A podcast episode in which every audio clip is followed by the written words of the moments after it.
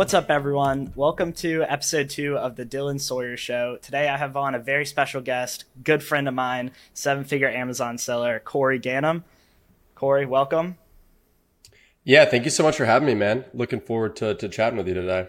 Yeah, that's awesome, man. So, off the bat, I want you to tell me how you got started on Amazon. What's your story from the start?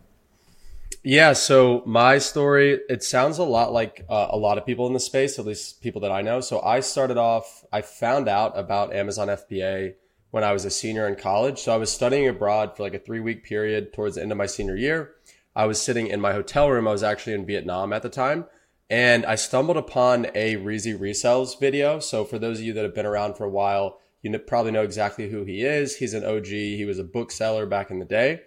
And he was one of the first people to really put out a lot of content on Amazon, or sorry, on YouTube about selling on Amazon, at least with this specific model, right? Arbitrage, book selling, retail arbitrage, that type of thing.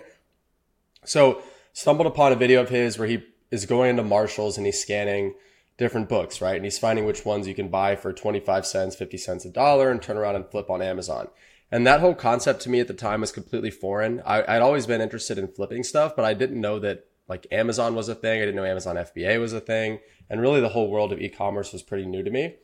So I really devoured as much information as I could over the next four or five months leading up to college graduation. Once I graduated from college, I started pretty much the day after graduation. I started going to thrift stores in my town, pretty much copying Reezy's methods, buying used books for a couple of uh, quarters each and then flipping them on Amazon. Eventually graduated into doing more online arbitrage. Uh, so buying from sites like Walmart, Target, uh, all the sites that most people start with when they do OA and flipping on Amazon that way. And then January of 2019, we transitioned fully to wholesale, which is our current business model, where same concept as arbitrage, buying from retail stores, except in this case, we're buying either directly from the manufacturer or from an authorized distributor in bulk and then turning around and selling on Amazon. So that's kind of where we have been, or that's kind of what we've been doing since January of 2019. We've definitely, you know, we pivoted quite a bit. We've had people come and go. We've, we've learned a lot in the process, but uh, as of today, 100% wholesale and have been full time Amazon wholesale since August of 2020. So just over three years now. That's awesome. Talk me through the transition from OA to wholesale and how that worked.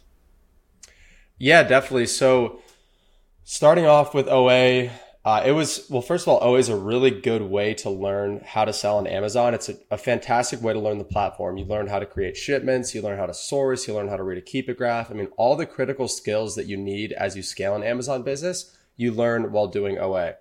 So as far as transitioning from OA to wholesale, I mean, I wish I could say that we had this thought out plan for, all right, this is exactly how we're going to transition. We're going to do X, Y, and Z. But realistically, how it worked is at the end of 2018, you know, I was still 100% OA at this time.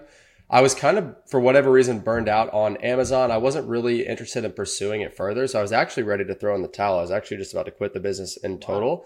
Yeah, but I stumbled upon a video from Larry Lubarsky. So he goes by Watch Me Amazon. And the video, it just spoke to me for whatever reason, probably because of the way that he laid it out. It was very simple. He pretty much just showed a Google Doc, right, where he just broke down some simple numbers from the wholesale business model and I, the numbers are something along the lines of, okay, you start off with $5,000 in capital, you deploy that 5,000 on profitable inventory. And then once you sell everything, you get your $5,000 back, plus you get a return of, let's say, you know, $900.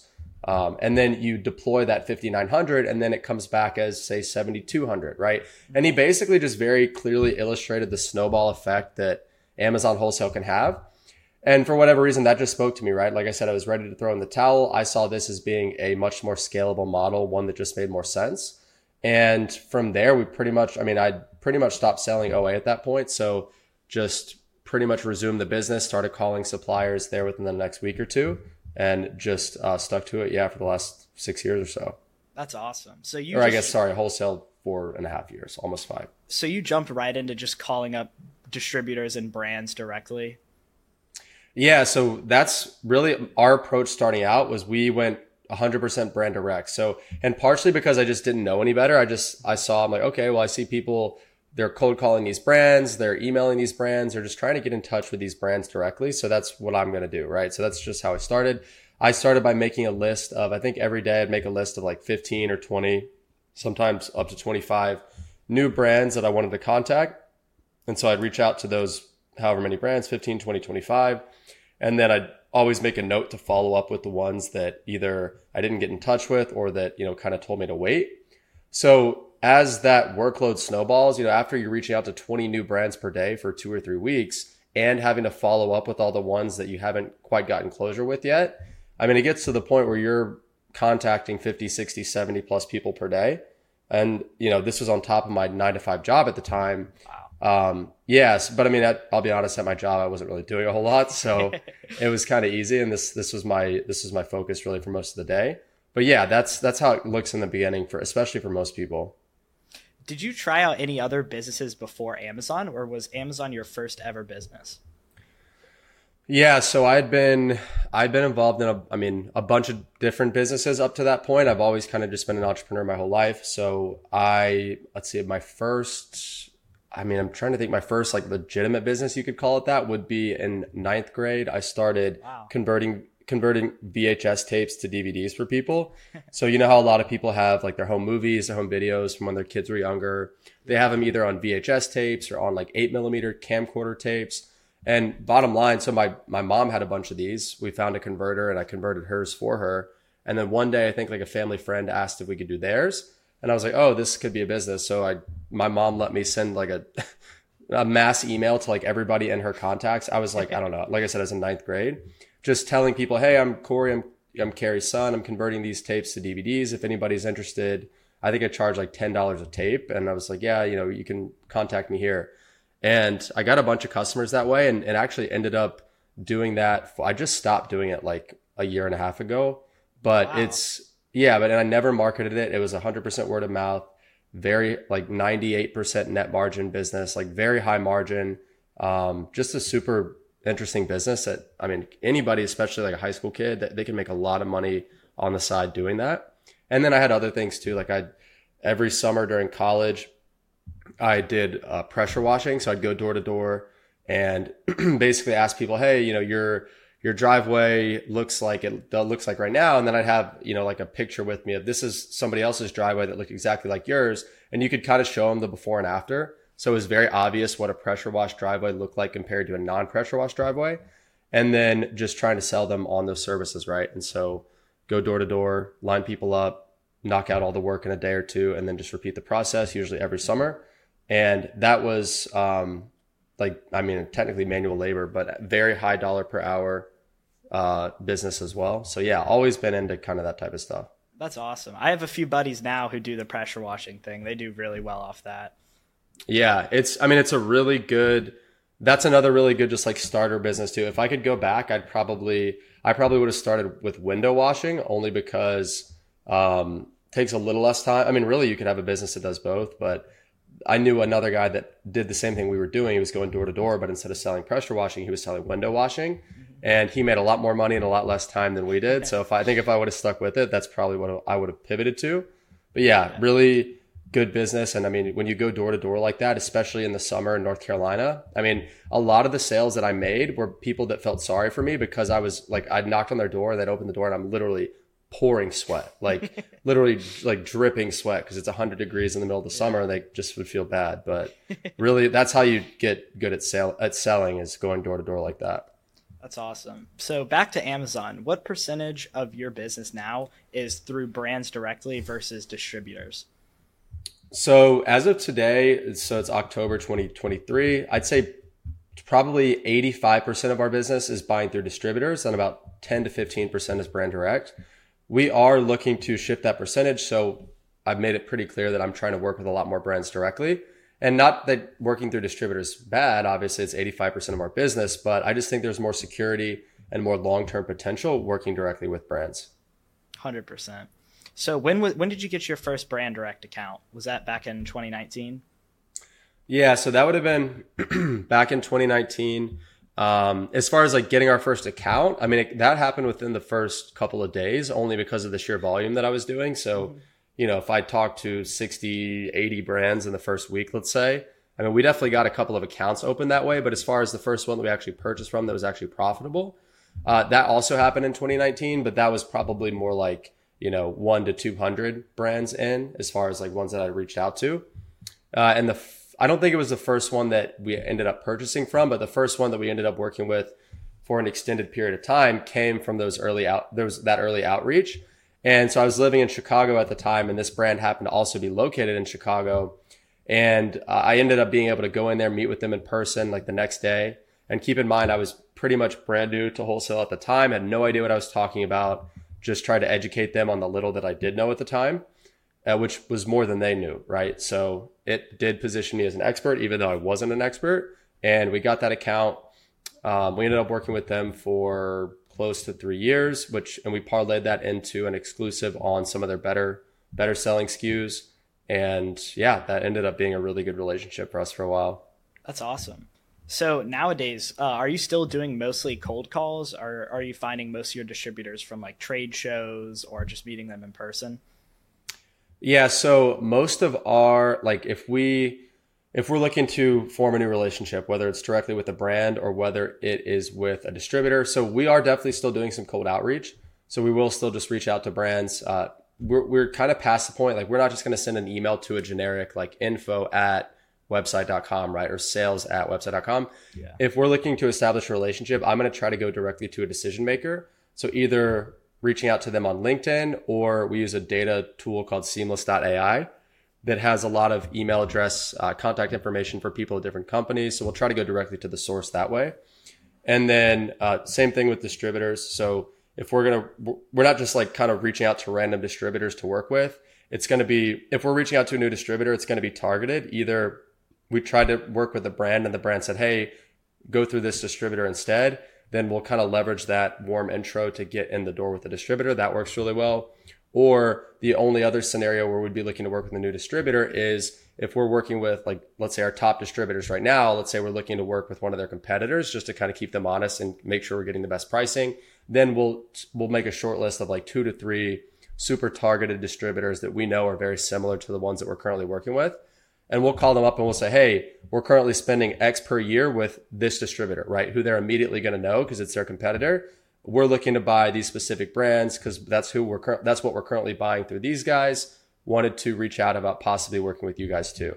And i mean they like when you mention the fact that you're currently spending a lot of money with their competitor i mean that you're going to get that account like 100% of the time. Yeah. like you really have to mess that up to not to not get in the door there. For sure. What are some of the big challenges you face when opening up new accounts so, I mean, we get the same rejections just like everybody else, right? I mean, just mm-hmm. this week we got multiple rejections from brands saying, "Oh, sorry, we don't sell to Amazon sellers." And so, okay, that's that's fine, but you know, why? Why do you mind me asking why that is? And so that's what I always I never want to take a no at face value. I always want to at least get their reasoning for that.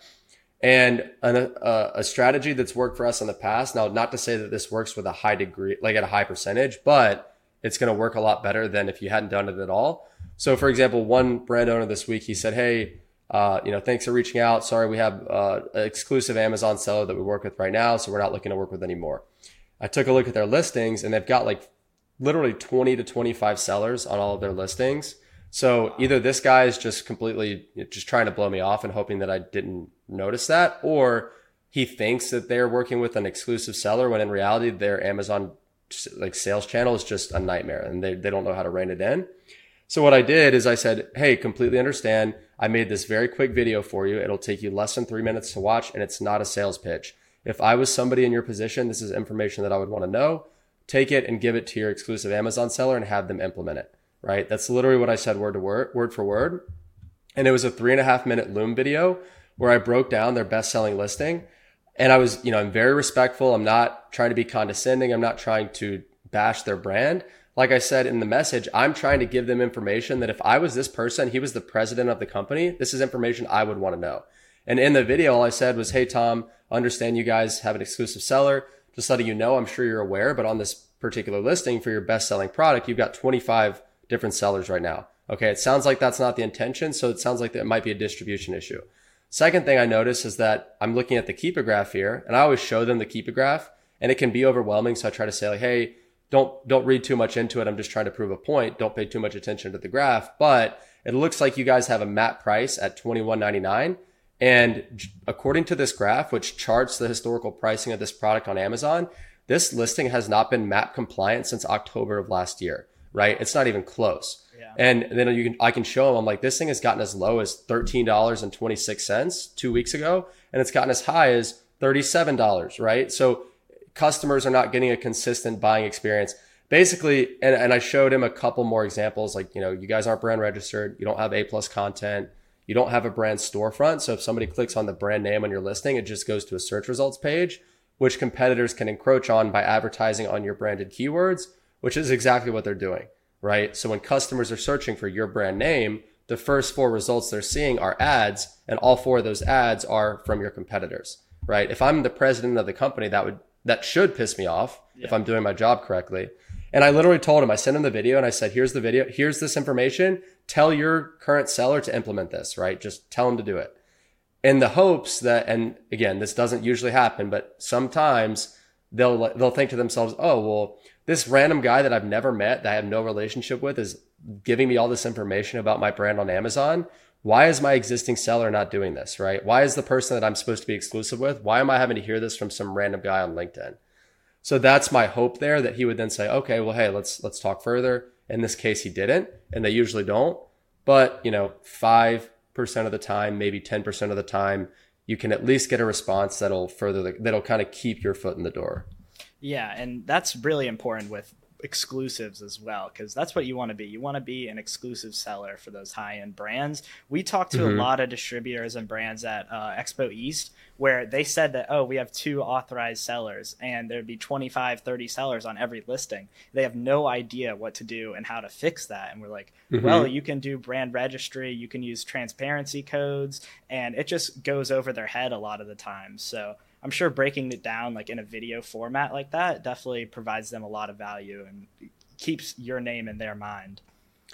Totally. And what you could have done at Expo East, because I mean, it's, and I know, like you said, there's a lot of brands at Expo East that have that exact issue. They say, oh, we've got uh, exclusive seller, two exclusive sellers. You look at their listings and they've got 20 people.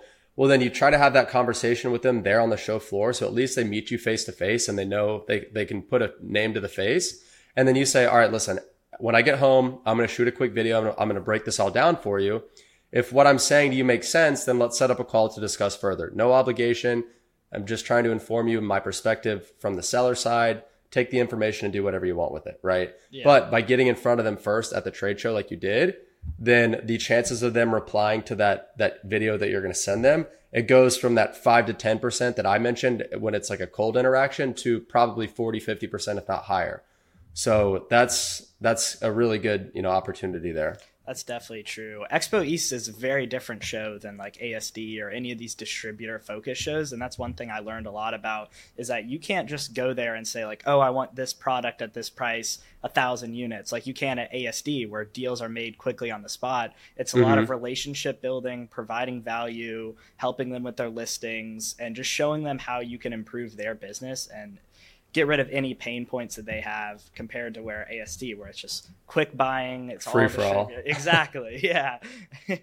so Expo East is more brand focused. You're saying? Yes, like it was almost hundred percent brands. There was only a couple distributors there.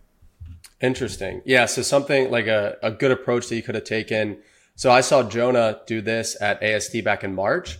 He, I think his partner and him, they're walking around with an iPad and they had Smart Scout pulled up on their iPad and they had done some legwork beforehand going into the show to know what brands were going to be there and which brands basically needed help on Amazon, right? So he could walk right up to the booth and say, "Hey, I've got data right here. It's not my data; it's from a third party, right? This is this is just facts showing that."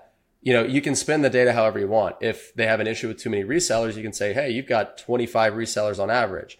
If this particular brand, let's just say they've got a huge retail presence and they're maybe a national brand, but their Amazon presence is weak Smart Scout has a market uh, a market share function, right? So you can show them, hey, you guys are in 300 retail stores, but in your subcategory on Amazon, you've got two percent of the market share, right? I know from, and I think you guys could agree you could do a lot better than that.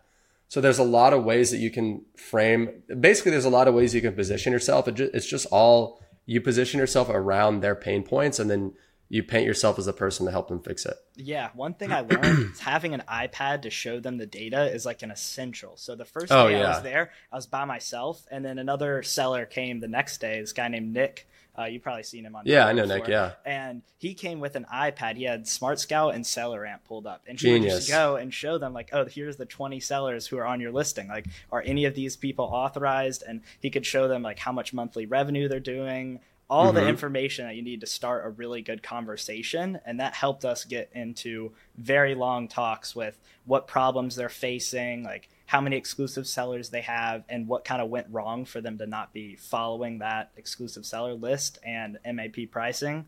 And it, it, it's a really great foot in the door. So next trade show, I'm definitely going to be bringing an iPad.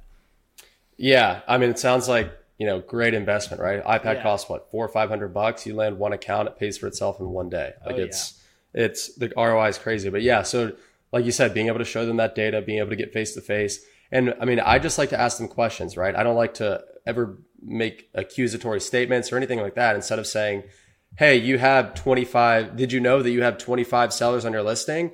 Instead, ask them, "Hey, you know how many sellers you have on your listing right now?"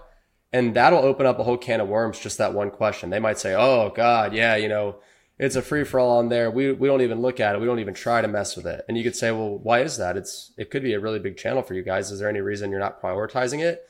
And then again, just let them talk. And if you just shut up and kind of let them complain, which a lot of brand owners love to do, especially Oh, when it oh, comes to Amazon, you don't have, you can say 10 words and you could basically get on, you know, have calls set up where you have an exclusive on the table in those situations. Yeah, hundred percent. Uh, what what trade shows do you have coming up that you're going to be headed to? So I don't have any that are like, I guess I don't have any that are booked right now. I mean, I'll always go to ASD every year, both times, just primarily for the the networking with other sellers. I mean, the events that happen there is they're a lot of fun, getting face to face with a lot of people you see on social media. Also, obviously, for buying opportunities from suppliers. I know that there's there's two tool trade shows coming up. One is I think NECA, N E C C A, and then there's another one taking place I think same week in a in a different convention center, also in Las Vegas. Both of them in Las Vegas. So I'm considering going to those, but I don't have them booked yet. Um, and then aside from those two, again, not on the schedule, but I'm more so interested in looking at maybe like smaller local kind of niche trade shows and looking for some brands that may be, may be more up and coming. So maybe they, again, have a good retail presence and they're just not quite getting it done on Amazon or they have a retail presence. They're trying to get on Amazon and they just kind of need that person that can help take them to the next level. And they've got the retail sales to prove they can get there. They just need someone to handle the Amazon side. So I think that's if when it comes to trade shows, that's probably the type of shows we're going to target or ones that have uh, maybe more brands like that as opposed to these like mega brands. Yeah, that's definitely a good approach because one thing I learned at Expo East is a lot of these brands that are doing like 100, 200, 300k a month in revenue, they already have all of their bases covered with exclusive Mhm. sellers and they, they already know what they're doing. But it's a lot more opportunity and easier to secure exclusive accounts with the smaller brands doing like 30, 40, 50,000 a month compared to the bigger numbers. Yeah, I mean, I think a really good sweet spot, and again, it depends on your experience level and like how much capital you have. But if you could target brands in like the 50 to 80K per month in revenue stage, I mean, those are brands that if they're if they're in that stage, like they've got something figured out on Amazon, and that that something could just be the fact that their products are listed on Amazon, right? Like Yeah. the fact that their listings exist can get some brands to 50 to 80K. But to get them to that 100, 200, 300K a month mark, like you said, that that's going to take some planning. That usually takes a person dedicated to that effort at the company. And most brands of that size don't have a person dedicated to it. Usually it's the head of marketing or the VP of sales where they're like part-time job is also dealing with Amazon and they don't want to deal with it. So they don't, they don't deal with it. Right. Yeah. So I think I think that sweet spot of brands between 50 and 80k a month in revenue, really regardless of category, is a is a really good sweet spot for people to get their foot in the door before the brands get pretty big. Hundred percent. So, what does your business look like now in 2023? So, how many uh, employees do you have? Do you have a warehouse? Walk me through that. Yeah, so no warehouse. So we've been dealing exclusively with 3PLs since for about two and a half years now. So I want to say middle of 21, I want to say is when we got rid of our warehouse. So we had a 2,000 square foot space uh, over at Wake Forest, North Carolina that we had purchased and then we sold it. and outsourced to a 3PL. Uh, as far as our team is concerned, so right now it's just myself, and then we've got three virtual employees. Two of them are in the Philippines, and the two in the Philippines, one of them is full time, one of them is part time. And then I've got uh, just more of a personal assistant. She's in Nigeria. She doesn't really handle anything to do with the business, more so just my personal um, affairs. And she's about two hours a day, so even you know part part time. Wow. So how many day, hours a day are you working on your Amazon business now? So recently, more than usual. I'd say probably three to four hours recently, only because we are trying to ramp up our brand direct outreach. We're going into Q4. We want to make sure that we're stocking up on really good inventory that we can sell a lot of during this quarter. Um, but I mean, I'd say like on a standard week or standard day outside of Q4, anywhere from one to two hours. And I mean, the reason for that is because my head, my head of operations, my the virtual employee, the the full time one in the Philippines. So she's been with me for uh, next month will actually be four years that she's been working with us. Wow. Yeah, and she's really good. I mean, she knows the business inside and out. And at this point too, I mean, obviously I have a close relationship with a lot of our suppliers, but I mean, she's been the main one kind of contacting them, putting orders in with it. So like she's closer with some of our suppliers than I am at least as far as the sales reps are concerned. So, I mean, she's able to kind of be my liaison when it comes to purchasing, which, as you know, is the, the most important part of the business, the most time intensive part of the business. Yep. So we've got a pretty good system in place now where if even if it's a new product that we've never carried before, or if it's a product that we're replenishing, she's able to pretty accurately, I'd say with like 90% accuracy at this point, put together a purchase order and she'll she'll run it by me first. So every day we'll sit down and look at like, okay, I think yes, yes, yes, no, change the quantity here. Yes. Right. And so that might be like, it might take five minutes for me to kind of give her the thumbs up and the thumbs down on that PO. And then she'll go in and place it. She'll make sure it gets to the prep center. Or if that order is going straight to Amazon, she'll get them the label, She'll get them the FNSKU. She'll get them everything they need to fulfill that order. And it's just creating that leverage, right? That's taken about four years to build with her is what's allowed me to, you know, we can place, we placed six figure POs with less than 15 minutes of my involvement. Wow. My involvement only being, you know, literally going in to verify that the quantities are, are what we want to buy. That's pretty wild. There's not many people I know that have uh, virtual employees that can make purchasing decisions and really handle most of the business. So I find that really, really impressive. Yeah, I mean, she's, I really credit goes to her. She's really, really good. She's very dedicated, very organized. And, but part of that is, I mean, I pay her really well. She gets bonuses. I've loaned her money. I bought her a new laptop. Uh, you know, whenever she needs time off, she can take it. Like she's treated very well and she pays that back with fierce loyalty. And really she treats the business like her own. So, you know, she'll negotiate for a better deal if she thinks she can get a better deal, even though that's, it's not putting money in her pocket directly. Right. Yeah. So she, she takes ownership and that's, yeah, big, big props to her for that. And another thing too is the fact that we only really work with three to six main suppliers for the most part. So it's not like she's having to herd cats dealing with, you know, 15, 20 different suppliers, 15 20 different orders. We're typically just buying the same stuff in similar quantities. And now we're always adding new SKUs, but it's not like we're adding 15, 20 new SKUs at a time. We might be testing, you know, two to five a week. And of yeah. those two to five, we end up replenishing two or three and so the, it doesn't, it's not super unmanageable for a team of really three people. Where did you hire your virtual employees from? So the, the two I have working in the business from onlinejobs.ph. So that's always my go-to. I just really like working with people in the Philippines. I think that they're fantastic people. Um, again, my my personal assistant, she's from Nigeria. She's really good as well. She actually, I found her through Twitter. So she DM'd me on Twitter. That's how I found her. But as far as people in the business, uh, really, I look to the Philippines and onlinejobs.ph is, is the best place in my experience to find them. What are some ways that you can filter down your criteria on who to hire on online jobs? Because I know there's so many people who apply when you say like need help with an Amazon FBA business, you're going to get two, 300 applicants. Yeah. I mean, you put the word Amazon in your job posting and you're yeah. going to get at least 200 applicants.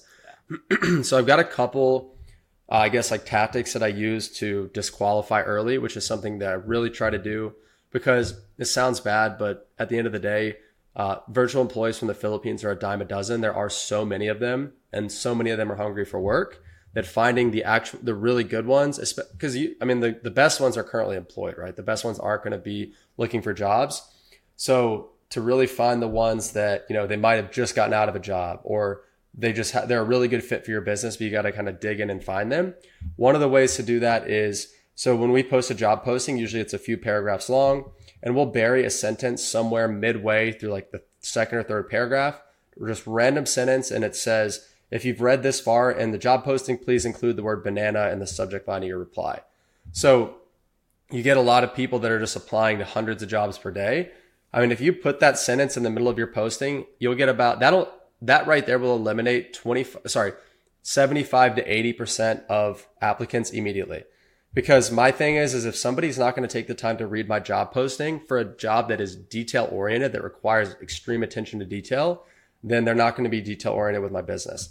So that eliminates about 80% of people right there. The next thing that we do at the bottom of every job posting is we say the next like these two things must be met for us to consider your application uh, like no exceptions. And so first thing is we, we need a speed test of your internet, uh, sorry, a screenshot of your internet speed, which I mean, everybody knows to go to speedtest.net to get that. If they can't figure that out, then they're not a good fit. The second thing is we need a voice sample from you, no more than 30 seconds explaining why you're the best fit for the job. So that does two things. If it's 31 seconds, you're disqualified, right? It's got like you need, I need to know you can follow instructions. Second thing is when we get a voice sample, in 30 seconds, that can tell me, all right, is this person, are they concise? Are they well spoken enough to convey to me why they should be a member of the team? Now, it's not a deal breaker if they're not very well spoken, because sometimes they're not going to be, but it gives you a pretty good feel for the, how that person is.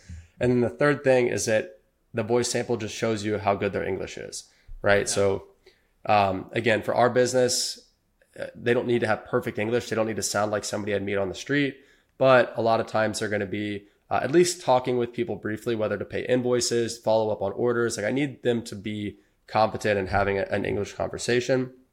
So those two further disqualifiers, the speed test and the uh, the voice sample, will further eliminate probably another 10% of people. So right there with those two disqualifiers, you've eliminated 90% of the applicant pool. So you're going to be left with probably 20 to 30 applications that are decent from those 20 to 30, we'll usually spot check the resumes. If they've been hopping around to a bunch of jobs, like if they can't hold a job for more than a couple of months, they're usually just disqualified, which again will knock down another probably five to eight. So when it comes to actually schedule interviews, you're, you're going to be left with about 10 to 15 qualified people out of the hundreds that apply. And what I like to do there is just send them a Calendly link where they can choose, they can book a time to meet with me for, you know, 15 minutes is really all it takes. And I like to batch all those interviews until let's say a three hour window on a Friday afternoon. And now people don't agree with this, but I, I think that this is a smart thing to do. I like to batch the interviews around like 2 to 3 p.m. on a Friday, which is 2 to 3 a.m. their time on a Saturday. Very inconvenient for them. They're not going to want to show up, but I want to see who wants it, right? Again, yeah. with the, with the supply being so much larger than the demand in terms of the amount of people over there that want to work, I only want to work with people that really want it. I'm going to be on time for the interview. I'm going to respect their time. So I'm going to see who shows up. And then from there, it's just, you know, if 10 people, if you send 10 interview requests, six or seven will show up. Of those six to seven, you've, you've pretty much put them through like three to four layers of disqualification. So in my experience, one of those six to seven always ends up being a fit for what we're looking for. Yeah, I've definitely noticed the same thing. So I've had a good amount of virtual assistants in the past, and until I did all of those steps with the subject line and doing all of that, that really changed the game for me. That got me the best virtual assistant I've ever had in my life, and someone who's I can know is going to be on the team for years and years to come. Um, yep. One thing I wanted to ask you is do you have your virtual assistants working on your hours, like nine to five in the US, or are they working in Philippines time? So that's a good question. So it's pretty, co- it's like it's a common request to ask them to work Eastern time or to work, you know, any sort of US based time. Yeah. But, uh, so my admin, who's the part time one in the business, he works 7 a.m. to 11 a.m. Eastern. And then, uh, my head of operation, she works 2 a.m. to 2 p.m. Eastern typically. Okay. So she's Yeah, and that's I told her I'd prefer her work nine to five Eastern, but she's got a young son. Basically, to accommodate her schedule, that's kind of how we worked it out. It works fine because usually, if there's you know if craziness is going to happen during the day, it's going to usually be in the beginning of the day as opposed to the end. So we haven't had too many issues where her not being there past two has, has been an issue. What uh, salary do you start your virtual assistants at? So I I start them. I like to and I tell people like really these days you can't find anyone decent for less than five dollars an hour, at least in the Philippines. Um, you know, five to eight to ten years ago, that could be as low as three dollars an hour, sometimes even lower. But these days, you're just not going to find somebody that is qualified, that's dedicated for less than that price. And really, I mean, six to eight per hour is probably where I would look to start. Again, and if you're gonna if you're looking for like a really high quality person. I mean, there's some people out there that they're ex Deloitte, they're ex Accenture, like you know people that they they're Filipinos, they live in the Philippines, they work in the Philippines, but they've been working for these huge U.S. based companies for a decade. Like they're professionals, they know what they're doing, and so people like that you're gonna have to pay up for. You know, seven, eight, nine an hour to start. Um, my admin, I think he's at six an hour right now, and then my head of operations is at I want to say 10 an hour. And, and, but so basically she, which is kind of, is low for the value that she's bringing, yeah. but she wants more hours. So I basically was like, all right, you can do, you know, you can do 10 an hour and work, uh, 60 hours a week was kind of our agreement. So that basically helped. She wanted to make $600 a week is kind of the net of it. And so that's, uh, that's kind of the agreement that we came up with to get her there. How do you structure your bonuses? So we tie them to KPI performance. So usually at the beginning of every quarter, we'll sit down and set goals for the company and we tie them to like we tie those goals to the bonuses. So we just say, all right, guys, this quarter, these are the goals. If we hit them, everybody gets a bonus. If we don't, we don't. Simple as that. And then if it, depending on the type of goal, I like to keep it uncapped. So I like to use the example of um, a couple quarters ago, we did we had a goal where it's like, all right, we want to we want to open and purchase from five new brands directly in the tool and automotive category. And so if we if we end up buying from five new brands, everybody gets their bonus. But if we buy from six new brands, then you get your bonus plus 5%, let's say. Seven new brands, 10%. Eight new brands, 15%, right? So that way it can scale up because if we ended up undershooting our target and let's say we we opened up five new account or we bought from five new brands you know 60 days into the month well i don't want them land, leaving their foot off the gas the last month of the the quarter right i'd yeah. i'd rather incentivize them to go a bit further and, and i found that's kind of what happens that's a great way to have them motivated at all times mm-hmm. um, yeah you can tie it like it really it just comes down to being creative with the goals that you set because you want it to be like one you want it to be realistic obviously you don't want it to be too easy, but you also want it to, you want the goal to be something that's going to move the needle, right? And also yeah. something that they can influence. So I made the mistake in the past of, let's just say, I don't remember the example exactly, but let's say I made it to where, all right, our goal this quarter is to do, uh, let's say, you know, 400K per month in revenue on average.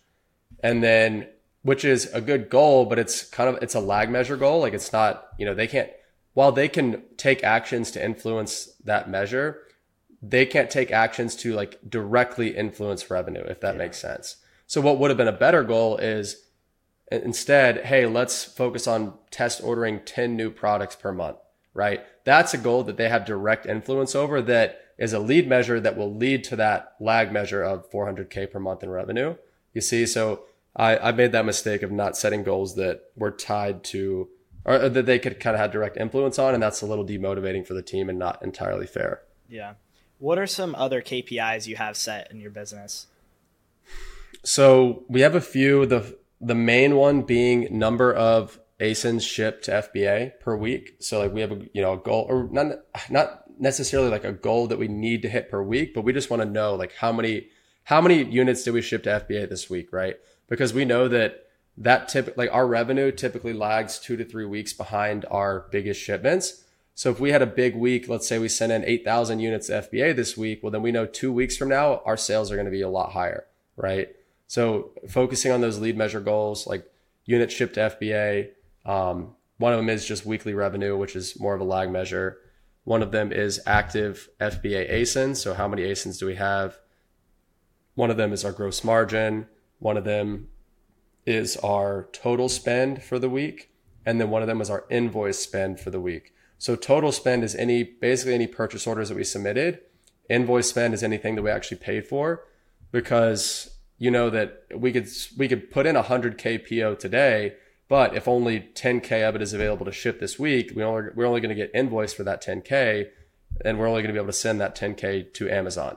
And so that remaining 90K will be invoiced at a later date. So that therefore we won't be able to sell it till a later date. So the invoice spend KPI is a, typically a better indicator of like how much we actually spent in a week. Yeah, 100%. Uh, what criteria do you look for when doing your buys? Like what sales rank, what gross margin minimum are you willing to take? Yeah, so good question. I mean, we're just we're really just looking for like a four hundred dollar gross profit per month. That's what I so same exact thing for me. Yeah, yeah, yeah. Because I mean, anything less. Eh, I mean, that's not to say like if you're a newer seller, you know, target a hundred dollars gross profit per month, 200, 250. But I just know for us, our best products tend to gross us at least around, at least on average, four hundred dollars per month gross profit, and we would like to be at a um, you know, let's call it a 16% gross margin on average. But again, it's all about the dollar profit. So if, if a product looks like it's going to make us $400 per month in profit, and but it's at let's say a 10% gross margin, well then we better be making up for it in volume, right? Yeah. And if it, if a product is, um, you know, let's say a product is has a sales rank of 300k, so maybe we're only going to sell, you know, five to seven units per month but maybe it's a really high price product where we make, you know, $100 profit per unit. If we sell six a month on average, that's $600 gross profit per unit on average or per month. Um, then, you know, as long as the margin is acceptable, then, then that's a product that, that we'll move forward with. Sure. Really, we don't, we just don't want our gross margin to be under 10% on anything. I mean, for, for us to take a gross, and I know in the past I've said that you know, we can go as low as like seven or 8% as long as the volume's really there. But when we sat down and, and really broke down our catalog, looked at our numbers, looked at the cost of capital, right? When we borrow money to buy inventory, if we're, if we're, if our net, mar- sorry, if our gross margin is under about 10%, then we're not necessarily breaking even, but uh, that's kind of when we get into the danger zone, right? Based on all our operating expenses and cost of capital. Final question for you. Walk me through a day in your life. Yeah, so I haven't actually had anyone ask me this in a while. so these days, my routine, at least during the week, is pretty much the same. So I wake up around five. I go straight to the gym. I come home, or I guess go to the gym, go on a walk, then get back to my apartment around like eight, or actually around like seven forty-five. And then the first thing I do is I write a Twitter thread, and then I immediately write a LinkedIn post and then I do 15 minutes of LinkedIn engagement. So that's something that really drives growth on LinkedIn is just engaging with other people's posts. Then I make breakfast. Then I sit down and uh, deal with the Amazon business, right? So if that means approving purchase orders, if that means following up with a vendor, if that means uh, reaching out to a couple of new vendors, really anything related to the wholesale business takes place after that. And then, uh, so, you know, some days that might be an hour of work, some days it might be two or three. But after that gets done, then it is more so just any like maintenance related to the Amazon business. It's not necessarily like needle moving activity and also just general content, right? Either uh, shooting videos, either writing more because I really like to write, reading, driving range, going on walks, stuff like that. Kind of just like more recuperative. Yeah. But later we get into the day. That's awesome. Well, Corey, I want to thank you for coming on, man. It was a really great episode. I'm sure a lot of people at home got good value from that. Uh, plug plug all your socials, wholesale challenge, all of that. Yeah, definitely. Well, first of all, thank you for having me, and I think yeah. this podcast is going to do great. So, if anybody wants to connect with me further, so I'm definitely most active on Twitter. On Twitter, I'm at Ganim Corey. And then, if you want more like in-depth information on just the Amazon wholesale business model, best two places for that would be my, be my YouTube. So I'm at Corey Ganim on YouTube. And then I have a podcast as well called the Amazon Wholesale Podcast. Check that out on any podcast platforms. And then for more in-depth training on wholesale, you can go to wholesalechallenge.com. And that's a seven day live training on how to execute our business model. Awesome. Thank you so much, man. Have a good rest of your day. Yeah, you too.